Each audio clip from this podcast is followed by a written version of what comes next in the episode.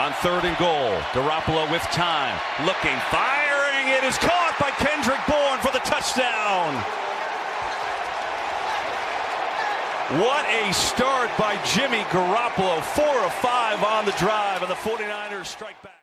What's up, everybody? Thanks for tuning in to another episode of the Red and Gold Standard Podcast. My name is Zach Hernandez. You can follow me on Twitter at Zach Hernan. Uh, you can follow the podcast at RGS Pod. As always, I'm joined by my co-host Anthony Perry. Anthony, how you doing tonight? What's going on, Zach? What's going on, faithful? It is your boy Perry back with another edition of the Red and Gold Standard Podcast. As always, guys, follow me on Twitter, Perry underscore 49ers. That's P E R R Y underscore 49 ERS. And let's get it going, man. I'm really excited to talk about this offseason. We got the draft coming up. A couple roster moves were made, but overall, it's small leading up to something big, so I can't wait to get it going. Yeah, dude, definitely. I mean, there's just been such craziness going on in like the real world right now that football is like the only escape that we kind of have and you know i was telling uh, my, my fiance i'm like i'm so glad that all of this kind of didn't prevent as you know badly it turned out for the 49ers the super bowl from happening because that would have sucked then it would have just been the ultimate case of what if but uh, we are in the off season and we have a lot to talk about now uh, and let's go ahead and start this off with um, Kendrick Bourne. I saw he signed his one year tender the other day. Um, how much do you think Bourne is involved in the offense next year? I think he's going to be a huge part of the offense. And I mean, coming off of this past season, which was arguably career season for him, I mean, five touchdowns. He only had 30 catches, but the fact that five of those 30 were touchdowns really show you how important he is to the offense as a whole. Whether he is the go to red zone guy, whether he is the go to third down guy, he has a point in this offense, and it may not be big, but it's more important enough that he should stay on the team. And Kendrick Bourne looks like he's been working his ass off all off season. All I've seen on social media is just videos of him working out, him catching footballs, him running routes, you name it. So he looks like he's prepared. He signed his one year tender. He wants to be with the team. He wants to perform, and he's he's just ready to go. And I think Shanahan is ready to get him going too. And overall, it's really really exciting, and it's really important to see how good he can be for this team.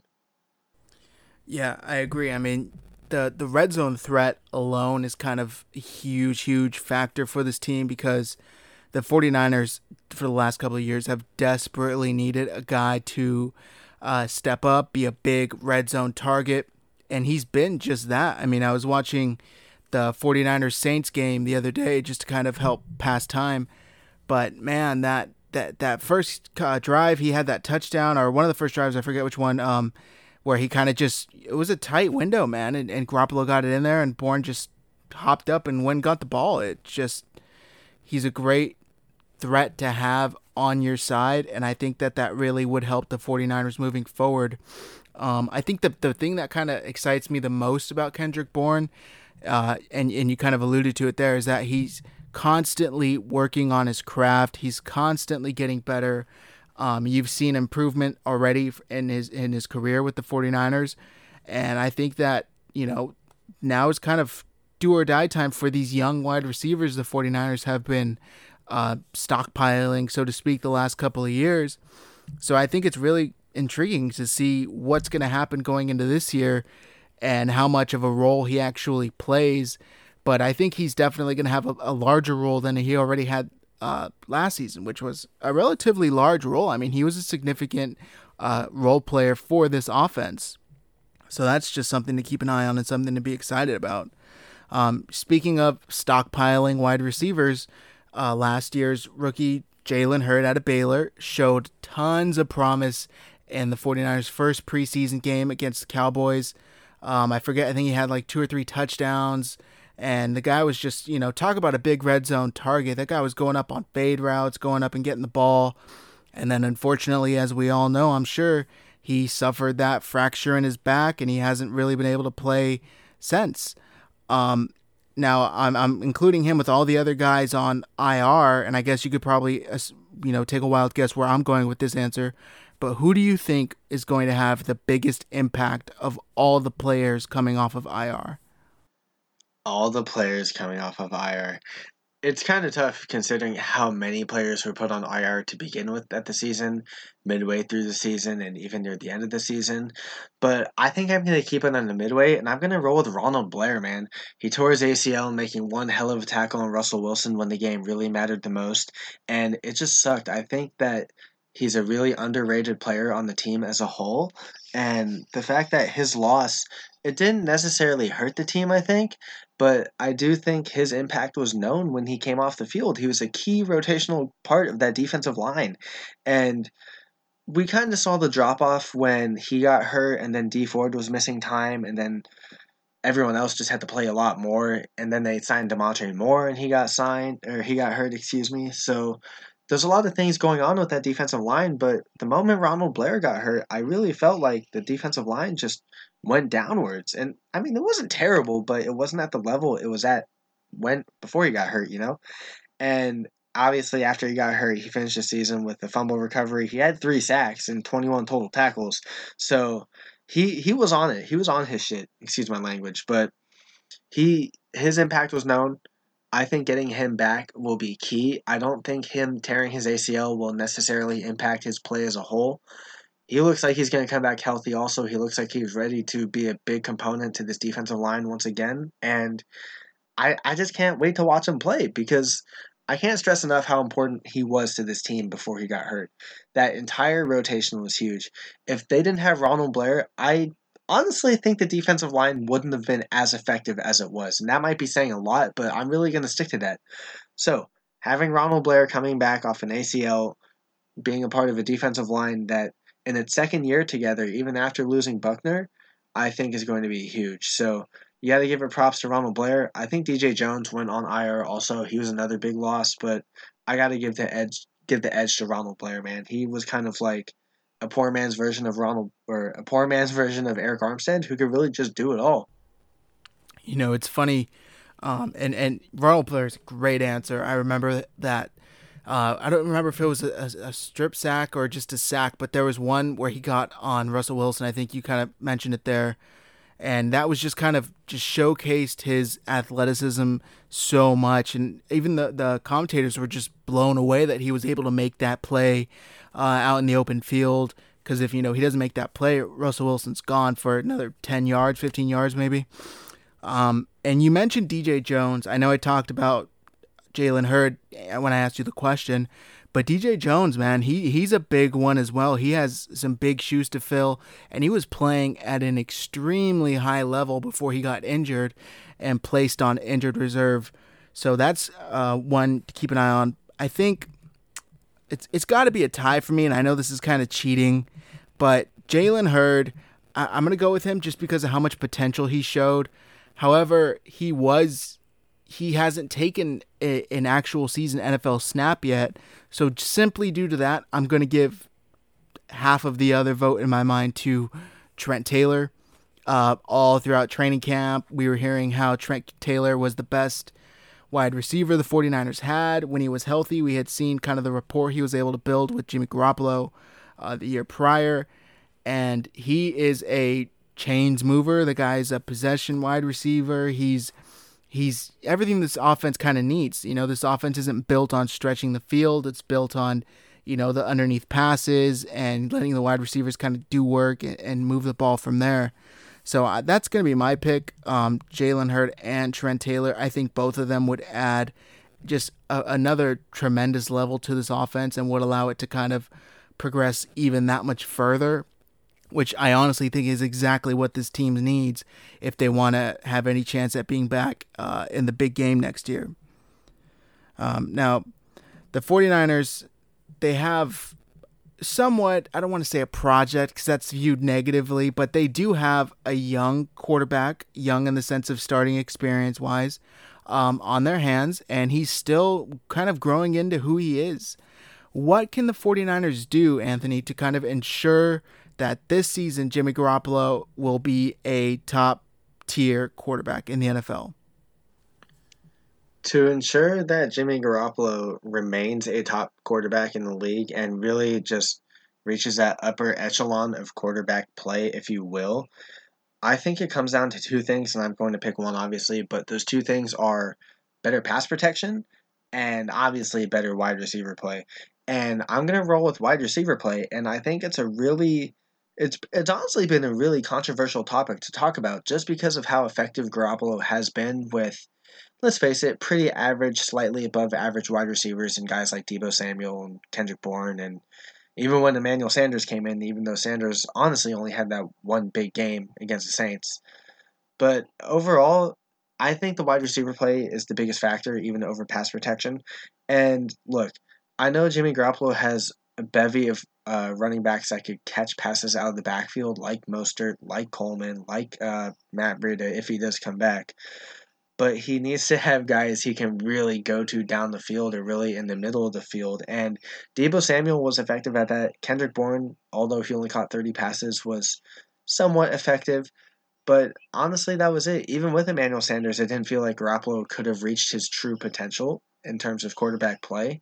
So I think having another top receiver alongside Deebo like like a Jeudy or like a Henry Ruggs or CeeDee Lamb or Shenault, anyone, this draft is loaded, will really help him take his quarterback play to the next level. Not only does it give him another weapon he can be effective with for this offense, but it also gives Kyle Shanahan a lot more confidence to call, say, more passing plays in Garoppolo's favor, if you will, that can get himself the chance to really elevate his play, elevate his team's play. Because let's face it, we've seen Garoppolo do it we see that he also gets a lot of hate because of what happened in the fourth quarter of the Super Bowl, and obviously it's still tough to talk about. And people want to say that he failed to bring his team up when they needed him the most. Well, he was able to do it for three and a half quarters. He just couldn't get it done in the fourth. But the point being is that he can be effective when the situation calls for it. He's proven that he can lead his team to victory. He's proven that can that he can hold leads and keep his team in the game whenever his name is called upon. And and he has all the tangibles and he has the ability to get the job done. It's just a matter of consistency. And no one talked about that consistency up until the Super Bowl because, quite frankly, Jimmy Garoppolo had been getting the job done the entire season. And I get that he wasn't really passing when the playoffs came around, but so be it. He made throws when he had to. Even if he threw an interception against the Vikings, he still got the job done and he still led his team to victory now let's go get him wide receivers and obviously pass protection. But I want this team to get him a confident, I'm not going to say number one wide receiver because Shanahan, although he had Julio, doesn't necessarily require a number one wide receiver. And that means in terms of a guy who can like take the game in his own hands, like a Julio or when he had Andre Johnson in Houston and so on and so forth. But I think he wants another wide receiver that he can pair alongside Deebo Samuel to give Garoppolo that much more confidence to move the ball and move the offense. And look, Shanahan knows what he's working with. I think he trusts his own play calling ability to get the job done with the wide receivers that he has. But there's no way at times during the game where his own play calls don't come with skepticism from himself, I mean, just because of the guys who he has, where he can say, oh, you know, we know he we think he trusts his wide receivers, but does he himself really trust those guys? So I think going out and getting a wide receiver for Garoppolo and for his offense will be the biggest, I would say, thing that Garoppolo needs to become quote unquote a true franchise quarterback who can become that top tier, top seven guy, if you will, to get the job done. And I get it. All great quarterbacks shouldn't necessarily need like really good wide receivers to reach that top tier of quarterback play. But we all watched what Jimmy Garoppolo was working with this season. He had a rookie Deebo Samuel. He had a Kendrick Bourne who was used honestly situationally, and he had a bunch of wide receivers that didn't really get the job done. So give him a wide receiver. Give Shanahan a wide receiver. Let's move the ball. Let's make the offense, passing in particular, damn near top three, if you will, and just go at it, man. I think they need a wide receiver. I really do. Okay, I like that. Um, I don't think too many people are going to disagree with you, especially with how all of these kind of mock drafts are going recently. Um, you alluded to pass protection, and I think that's that's key. Um, looking back at the, especially the first Seattle game this season, man, he just got beaten up. Uh, Jadeveon Clowney was all over the field. I mean, he was in the backfield constantly. He was taking these uh, offensive linemen's lunch. that was the game, if you remember that. Joe Staley and Mike McGlinchey had just came back from injury, and they were just embarrassed pretty much. So pass protection's definitely up there. Kyle um, was kind of making do with linemen, you know, from either undrafted free agents, uh, late round picks, guys that they signed from the Alliance or whatever other football league that was. um, so he was making do with these guys, and granted, they played well for what was expected from them. However, for Jimmy Garoppolo to be able to take the next step, he can't keep doing this all in spite of his teammates.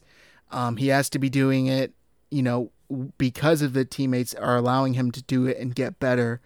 But honestly, I think I'm gonna I'm gonna go with something kind of a little more unconventional here, and I'm gonna go with take the training wheels off.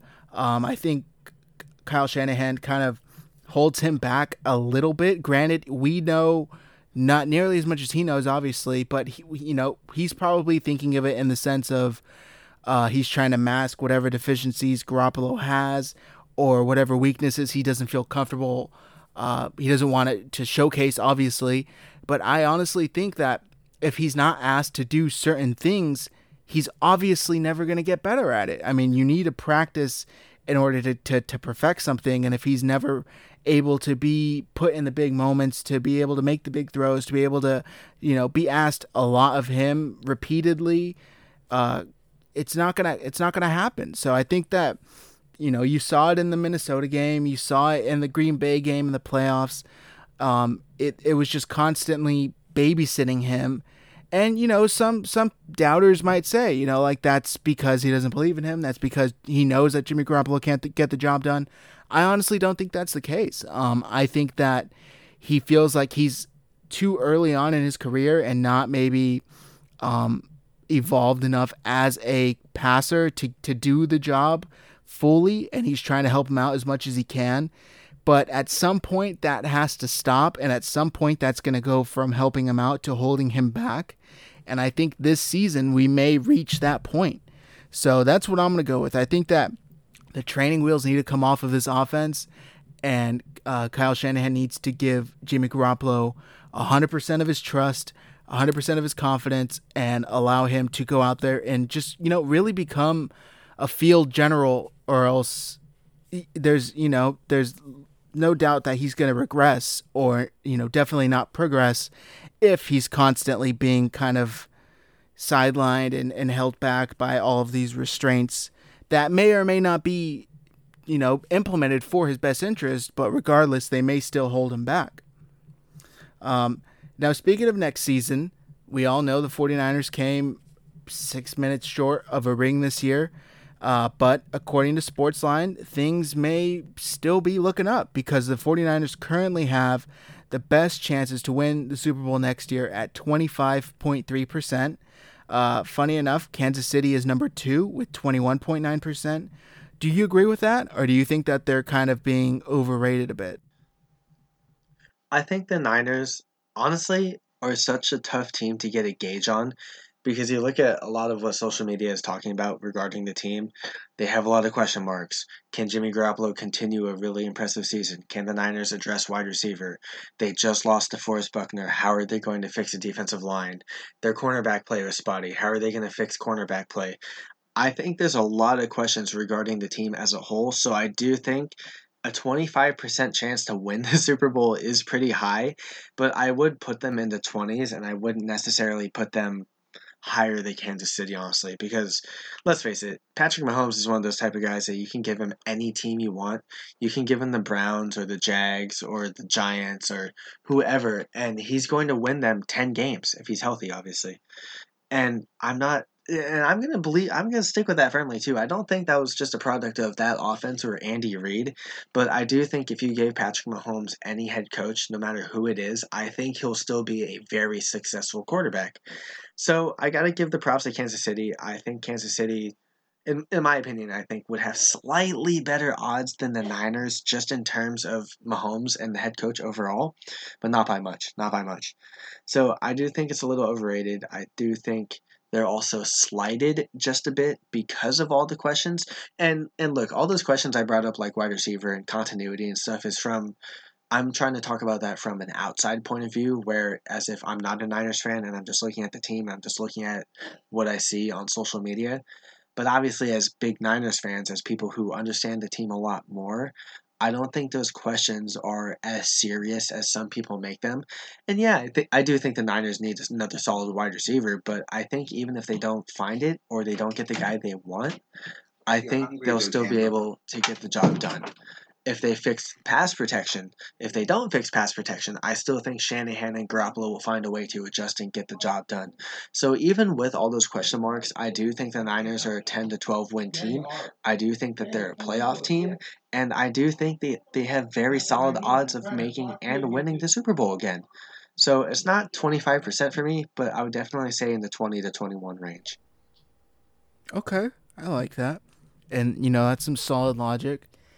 Um, I think that kind of what I'd imagine this these percentages are banking on is how much of the team is returning. Um, usually, when you see a team, both teams that make the Super Bowl the next year, they are almost a shell of their former selves. And, and it's kind of crazy. Both teams, actually, uh, the Chiefs and the 49ers, have been able to retain a large percentage, the majority by far of their rosters that just made the Super Bowl. So they're both going to be in very, very good positions next year to make a run. Granted, nothing goes dramatically wrong or different than how, how it is, which is the NFL, so it probably will.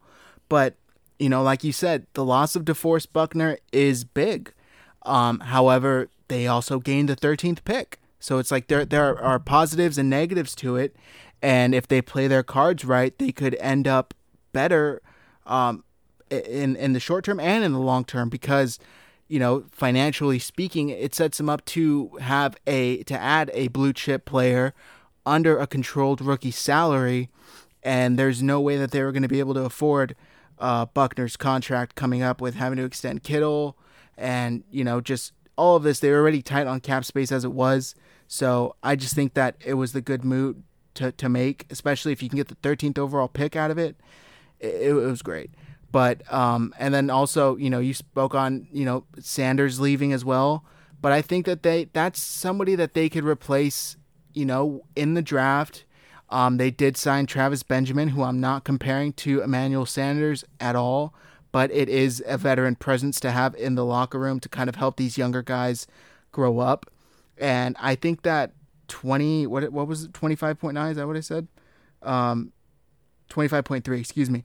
I don't think that that's that high of a percentage. However I do agree that the Chiefs should probably be ahead of us uh, ahead of the 49ers in uh, likelihood to win the Super Bowl again just strictly due to the fact that they have Patrick Mahomes. Um, he's a superstar. Whenever you have a superstar quarterback it kind of gives you the edge no matter what. So that that's where I would go.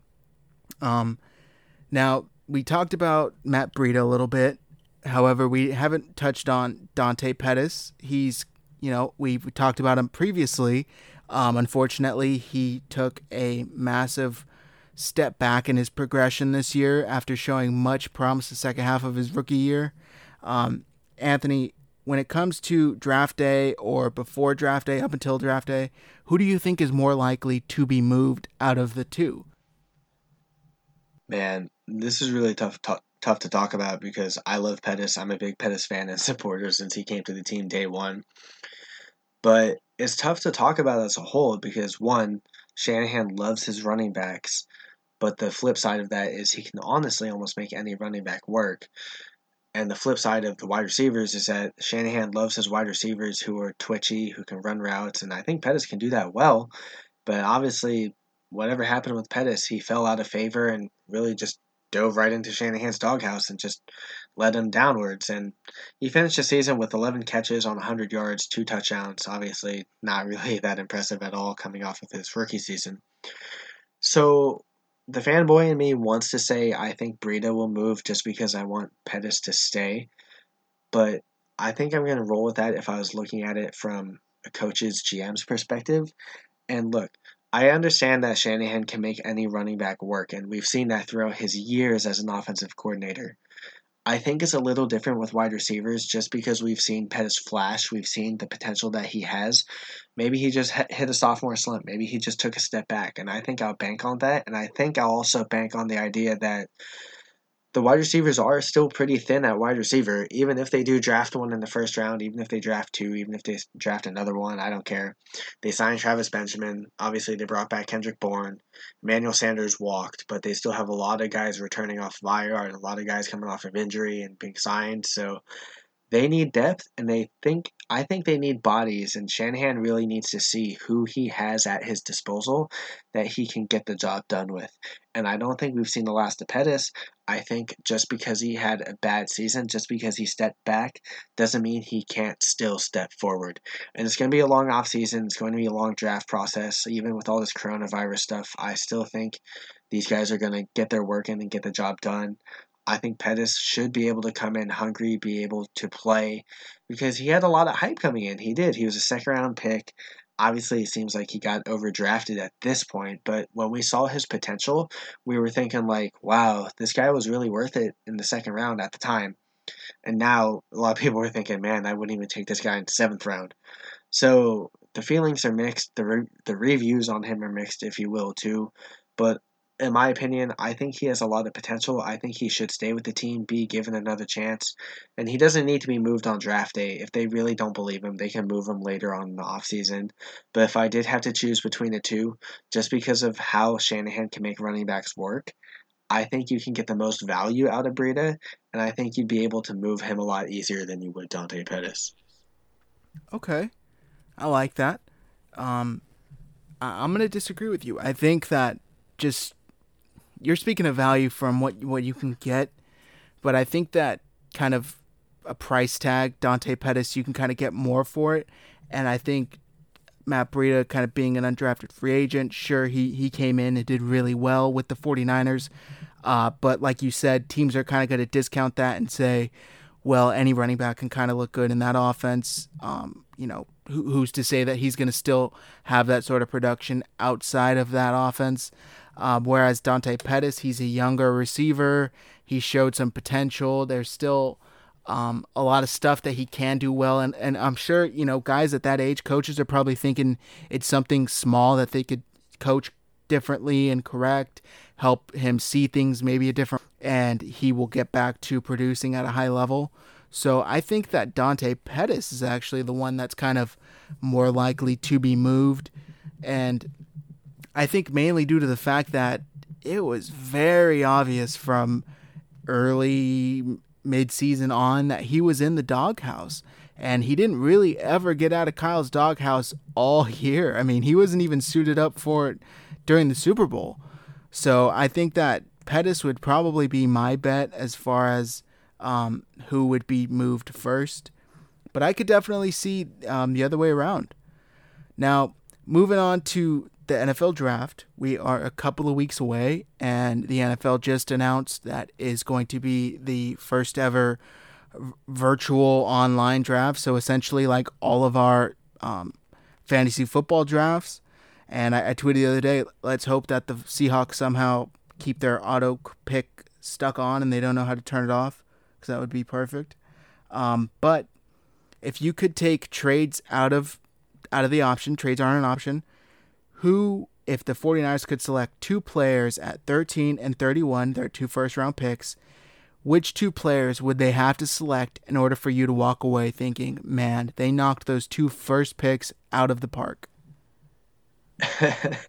it's tough. It's really tough because not only do they have the 31st pick, which is it's a nice little luxury to have. Obviously, the 31st pick isn't valued too highly mid round picks, I think that 31st becomes a lot more valuable to them than people think.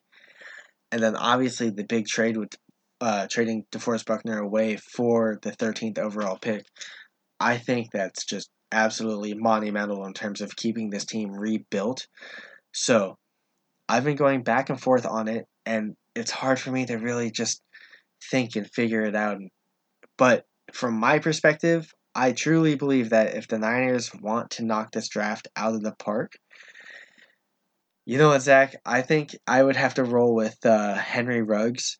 I think I'm going to start with Henry Ruggs. I think having him in this offense, having a true speed threat, and this is assuming Goodwin gets cut or traded, having a true natural speed threat who can do anything, who can run the full route tree, who can catch it with his hands, catch it with his body, win contested catches, you name it.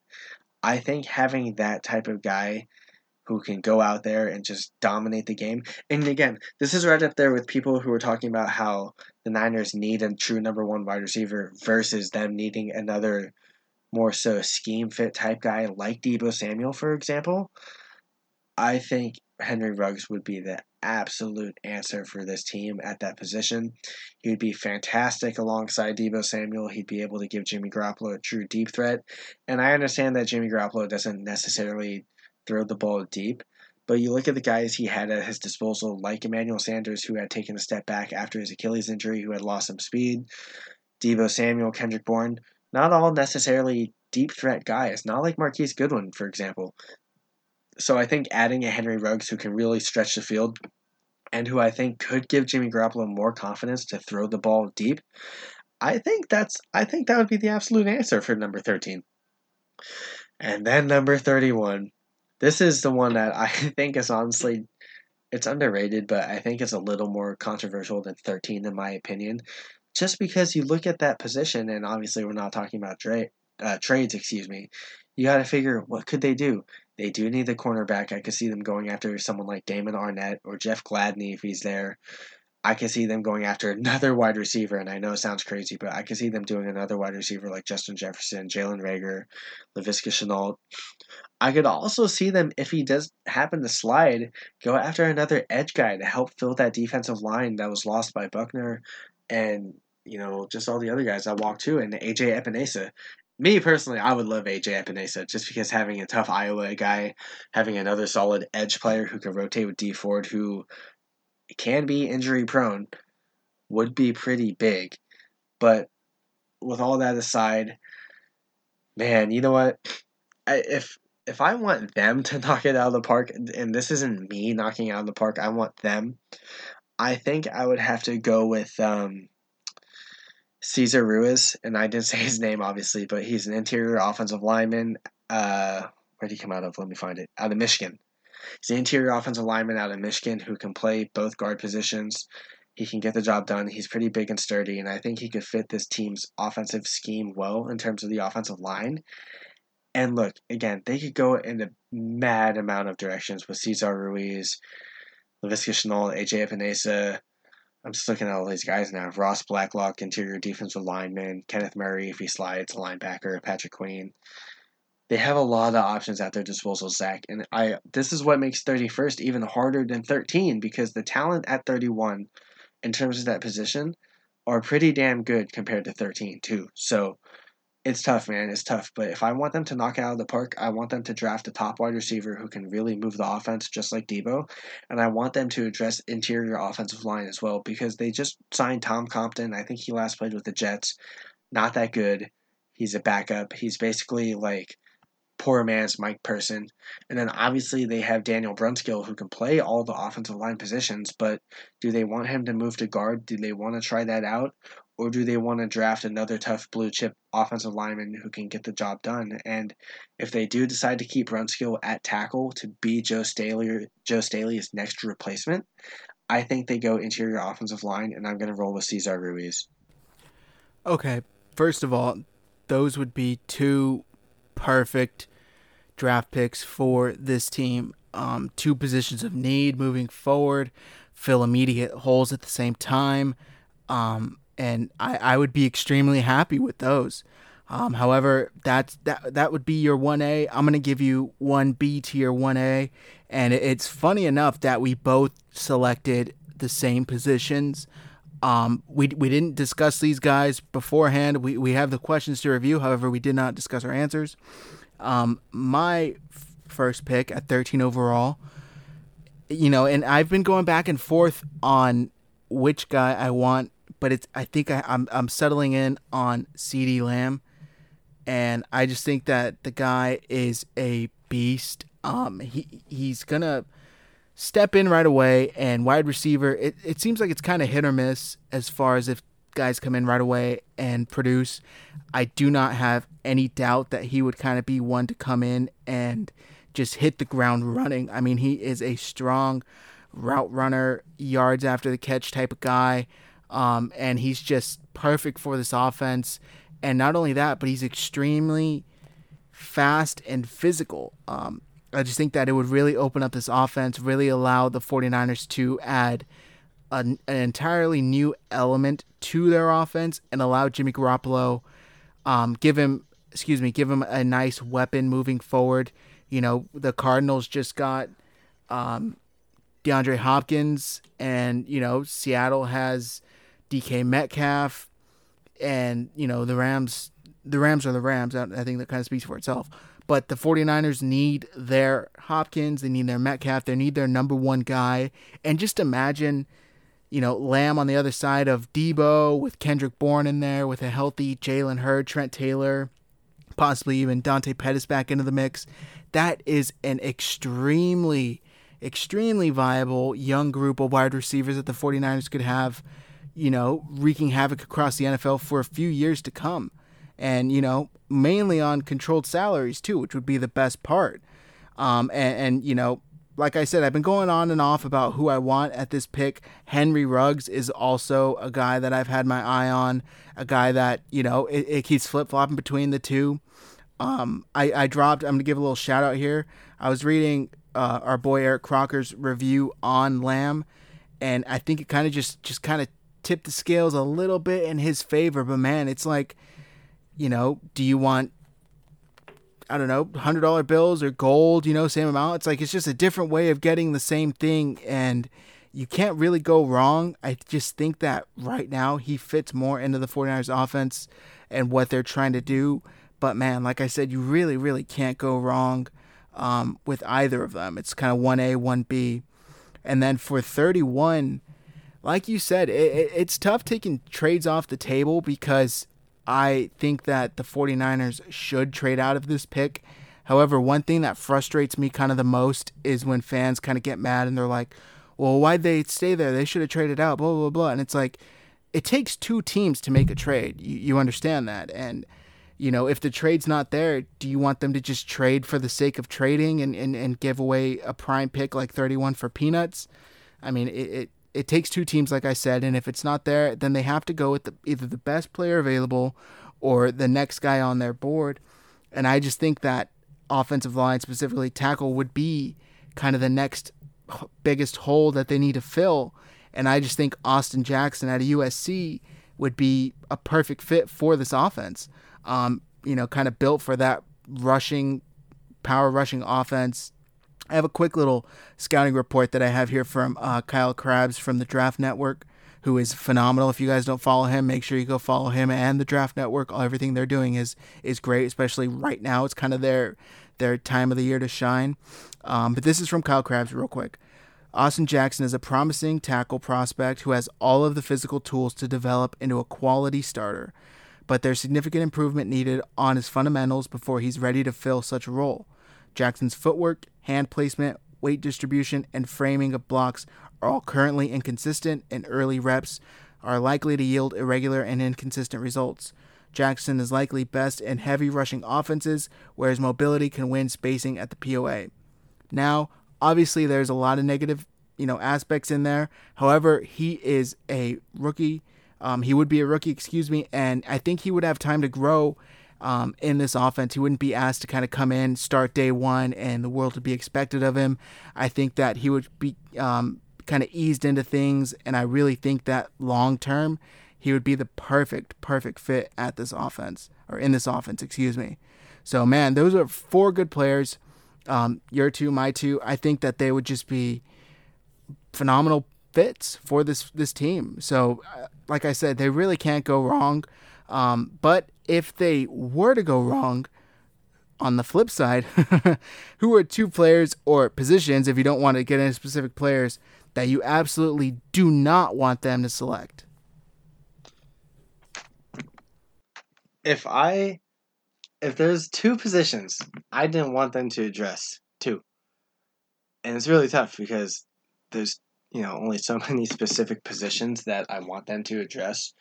But at least at pick 13, shoot, dude. I, I don't the position wise I don't want them to address offensive line, and I get it. Our man Stewart from Nothing But Niners really loves the tackles in this draft. Tristan Wirfs, Andrew Thomas, um, Kai Becton, filthy, filthy tackle prospects who I think would be tanks on this team for years to come. But God, I just don't. At the moment, I don't think tackle is a rich enough position for us to address because we do have Joe Staley, who I think will make it one more season, and I do trust that. I think they'll let Daniel Brunskill play tackle when his time comes for it. So I really don't want them to see or to address offensive line. And I know they need it. I know I talked about how they need it, but there's no interior linemen that are worth taking that high at all. Cesar Ruiz is arguably the best lineman in the class, and I think they could do that at the 31st pick if they do choose. So no line for me. And then I think another position I wouldn't want them to address at 13 or even 31 too, honestly. Jeez Louise, Zach. You know, I think I'm going to roll with cornerback. And this is assuming there's no trade back scenarios. I think they should trust the corners that they have. I think Moseley can take a huge step forward. I think Sherman's drop off won't be as big as people say. I do believe Witherspoon could have a decent return. He's he kind of I don't know. He started off the season hot and then he just dropped off entirely. So I don't know if he'll necessarily go through that doghouse type thing that Pettis went through. I think Spoon went through the doghouse what his first year or second year? What was his second year? God, Spoon's been on the team forever, honestly. But I know he had he went through that doghouse thing at one point with the team, anyways. But in any event, I don't think, and I don't want them to address offensive line, at least at thirteen, and cornerback in the first round because I think wide receiver is too important of a position. I think eventually defensive end, interior offensive line at 31 is another position they should address. And we're getting down to the nitpicky of the team because, like I said, people outside of the Niners fan base and outside analyzing think that the team's the team itself has a lot more problems than we know about. And for us as fans, we know about those problems and I think we're a lot more pickier about it than most other people. So I really want them to use those picks on a solid wide receiver, a solid interior offensive lineman. I just really feel like I don't want them to use it on a cornerback or a tackle, at least not in the first round. Okay. I like that. I think it's interesting that you went with cornerback at 31 that you don't want them to select. I think a lot of people actually do want them to select that, and they're kind of hoping that they do. Um, but you made some good points. Um, as far as me, and I'm kind of joking, kind of serious, at 13, don't take a damn quarterback. um, I know we saw Grant Cohn kind of posting out there uh, you know, some quarterbacks that he thought would be a good fit and that the 49ers aren't really sold on Garoppolo yet. And it just kind of made me put my thumb to the bridge of my nose. And it's kind of like, we're seriously still talking about this, huh? Um, but, you know, with that, I think it goes without saying don't take a quarterback. The 49ers do not need one. It would be a totally wasted pick. And it just would set this team back, if anything. Um, and, and, you know, I'm kind of saying that half jokingly, but at the same time, if anybody's actually thinking they should do that, it's a horrible pick. Um, and and for 31, ooh man, this is this is tough. Um, I'm gonna go with, and I think it kind of goes without saying, and I don't even know. You know, I've been so out of the loop to be honest with you this year with draft coverage. Um, I don't know who is ranked that high, but even even you know later on in, in the excuse me in the second round or excuse me in the mid rounds. You know they don't have too many picks. Don't take a running back. Do not take a running back. It goes without saying at 31 not to take a damn running back. I don't even know the last running back that was taken in the first round off the top of my head. But man, the way Kyle can just plug guys in literally from off the street. I mean, you saw him sign Alfred Morris not too long ago and plug the guy in, and he was effective. So do not do that do not take a quarterback. And you're probably thinking, no crap, Zach, those are two horrible positions that they wouldn't take anyway. But you you'd be surprised what people are, are kind of advocating for on Twitter, man. It, it's a dark world out there, especially with people quarantined and having 24 7 to think about these things. And it just, it, you get some crazy theories out there. All right, now we're going to go ahead and wrap it up. um, we're gonna move into our standard shout outs. Anthony, you want to go first, or you want me to go first? Yeah, I'll go first. And I only have one just because, you know, there's been a lot more negativity than positivity going on with the sports world right now. But, and this isn't regarding the Niners, but I'm going to shout out Tom Brady and his wife. They moved to Tampa Bay, and I don't know how much money they put towards, but I saw this thing that said they donated 750,000 meals to needy families in the Tampa Bay area.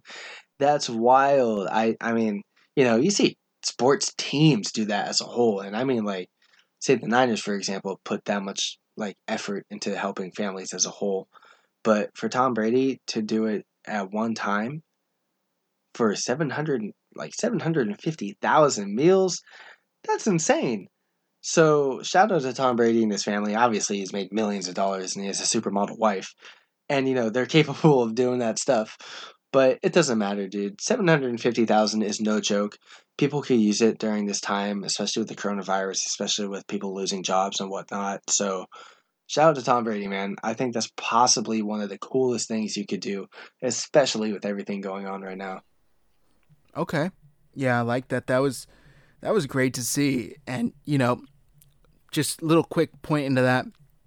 It's one of my pet peeves when people are like, oh well you know he only donated this much. He has this much money. And it's like dude just be thankful that he's helping out. He's trying to do something positive in the world. Why do you have to turn it into kind of a nitpicky negative thing?